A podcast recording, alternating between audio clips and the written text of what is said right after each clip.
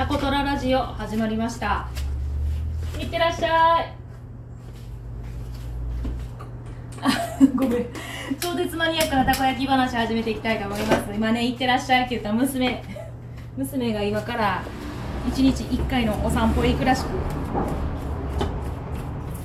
バイバイって言ってみました。えーっと今日はもうここ連日ねえーオープン当時の思い出話を私は語ってますね。意外と自分の中で思い出すのってなんか大きなことしか思い出せへんね。もう2年も前になるとそんなもんかな。そうやな。2年よりもっと前やもんね。ちょうどオープンがうち5月なんですけどそれを考え始めたのがその前の年のえっとね夏休み過ぎぐらい。だから9月とか8月やったと思いますね。に、えー家族全員にあのーみんなをね目の前にして私は今からたこ焼き屋になりますと。たこ焼き屋やりますっていう風にね宣言させていただきました。でそこからやっぱ物事がもう一気に、えー動いていくんですなんかもう激動に動いたの覚えてます。もうなんか今そのね8月9月にまあ家族もそうですけどあの友達とかにもね会うたびにもう誰にでも私たこ焼き屋するのってもう宣言してましたね。いろんな人に。それまでは全く動かなかった物事が一気に動いていくんですそれは何でかっていうとまずたこ焼き屋するのって言ったらみんないつに開店するのって聞かれるんです。そうするともういつに開店するっていうフラグを立てないといけないね。で私はあの誕生日らへんにやりたかったので4月に4月が誕生日やったからまあ4月来年の4月ぐらいにできるといいなって言ってっていうかねもういいなじゃなくってやるって宣言しました。もう4月にはオープンさせるって言ってね。そんな言い方でした。もう8月9月もうやるって言い始めた時には。で一番最初にやったことっていうのが何やと思うんです？まずね店舗を探すことでした。たこ焼きのねなんかたこ焼きまあ並行してたこ焼き器を買ったのも覚えてるんですけどあのー、どこでやるどこでやるんやっていうね。一体どこでやるのって話にもなるんですよ。いつからどこでやる。なので私はもういろんなやっぱりね証券を見ながらあの考えて見れるんですけどそういうのって。どのぐらいの集客があってどこに立地させて、えっと、家賃を払うのか払わんのかとか今ある自分が手持ちで持ってるね、えー、23年かけて貯めてきたその金額と見合うのか。私ちなみにいくら貯めたかっていうとえー、っといくらだったかな。300万ぐらいかな。すごくない？もうねたこ焼き屋になりたいな。そうやな。何年後にもやりたいなと思いながらその時からちょっと切り替えてかなり、えー、とお金をめちゃくちゃ貯めました。めちゃくちゃ貯めた。もうやばいぐらい。やればできるなと思います。人って。でもね350万で足りる足りるかなって思いながらやってたんですよね。まあ全然足らなかったんですけど。でやっぱりちょっといろんな事情があってやっぱ私言ったら店舗は自宅の前でやりたいって思ってたんです。まあ立地的にね悪いことないんですよ。隣がねあの国道から一本入った道っていうのもあるし別にあの車が通らないわけでもなくまあまあ通るんです。でちょうどねあの店舗の店舗を過ぎたところに、えーと、信号があってそこの信号に止まると大体うちの家を見るっていうねそういう縮図になってたのでここに店舗ができたら絶対みんな見るなってのは分かってたんですよ。だからそんな悪いことない。特にあのあの一人でねやろうと思ってたので店舗自体をたこ焼き屋さんを。なんで一人でできるタパじゃないとダメ。っていうのもありました。でなおかつまあやっぱ家から近いのが一番自分にとっていいんかなっていうのがあってもう店舗前でやるっていうのを1週間ぐらいで決めたかな宣言してから。なので次に考えたのは店舗をどうやって建てるかです。ほんまは最初ねプレハブ分かりますかね？物置みたいなやつ。あの物置って意外といろんな形のやつができるのね。ドアつけたりとかあのー、ほんまなんか室内にしようと思ったらいくらでもできてめっちゃ簡単に建てられるので短期間ですごい立つ。ですごい魅力的やったんですけど結局ねあのー、足場足場じゃないやえっ、ー、となんだっけ基礎。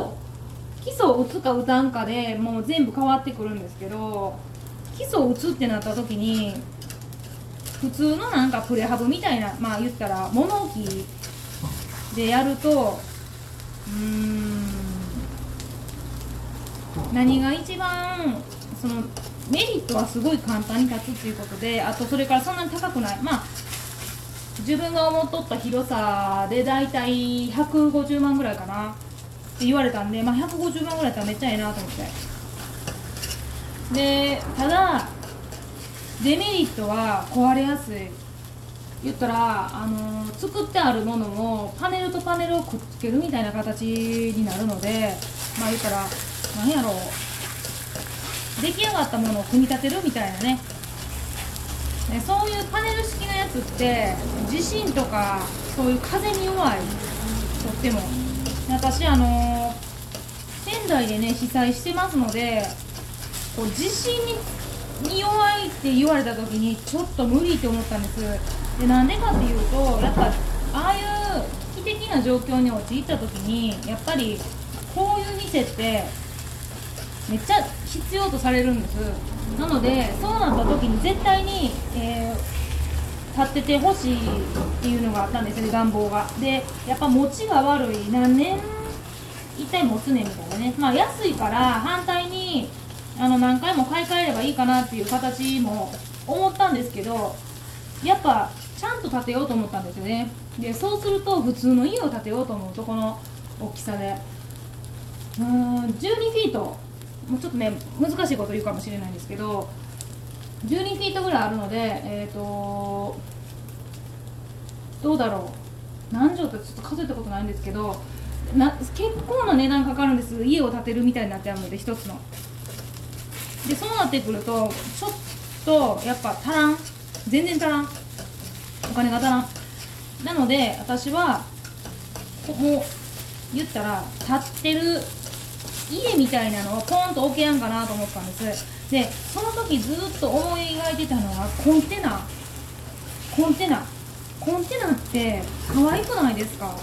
形が。でめちゃくちゃしっかりしとるんですコンテナって。まあ頑丈ですよね、海渡ってくるぐらいなんで。であのー、言ったら鉄でできてんのかな？私ちょっとこの辺詳しくないんであれなんですけどかなりえーと硬いし地震があっても絶対に崩れやんっていうふうにもう絶対って言われましたね。でただでもコンテナをね家での使用にしたりとかコンテナをそういう店舗にしてる会社ってめちゃくちゃ少なくってえっ、ー、とね調べた中でももう近隣では12軒しかなかったんです。そういうとこやったらあるんですけどでその時に見つけたのが ATS ジャパンって言ってコンテナを言ったらそういう風に改造して売ってる、まあ、言ったら専門店みたいなねのを愛知県に見つけまして三重からね愛知県ってそんなに遠くなくって1時間ぐらいで行くんですよねうちのあの鈴鹿屋と。なので それを見つけてもう早急に連絡してすぐに、えっと、打ち合わせをしに行きました。でどんな内装になるんかとかどんな風なんかと詳しくね聞きに行くっていうのをもう宣言してどうだろう1ヶ月のせんうちに私、えー、そこと連絡取って10月そうね10月にはもう契約しました確か。なのでめちゃくちゃ早い店舗で私は店舗を見つけたと思います。で、まあ、予算組とかなんやらかんやらってやっぱねやってみんと分からんもんですね。もっと安く済むと思ったんですけどコンテナ安いんですよ。それも私の中古なんです。新品じゃなくって。もう新品で買ったらとてもじゃないけどえっ、と可愛いいいよ。綺麗やし。だけど色塗ってまあある程度まあ四角かかったらよかええかなって。水漏れせえへんくって。あの水漏れしたりとかって備品じゃなければちょっと断るのを考えてたんですけど備品をしっかりやってくれるっていうことであのその備品をねしっかり選んでくれる人あとやっぱりねその対応してくれた人がめちゃくちゃ良くてめっちゃ面白いんですよ。でその人がよくってそこで買いましたね。結局内装もうねコンテナ自体は安いんです。50万以下で買えるんですけど内装言ったら窓を開けるのに10万。えー、ここの換気扇の穴を開けるのに5万とかそんな感じなんです。もう飛んでくお金が。なので結局内装とか全部やもう、まあ、プロの人にお願いしたので全部自分でやらないで全部お願いしたら結局コンテナ代は250万ぐらいかな。でそれプラス言ったら運んでくる料金で設置する料金。で基礎のお金っていうのが出てくるのでもうほんまそれだけでお金飛んでた感じですね。何しろお金がかかってないようでめちゃめちゃお金かかりましたわ。ちょっとお金の話で終わっちゃった。11時11分に30秒。あのいつもここまで聞いてくれてありがとうございます。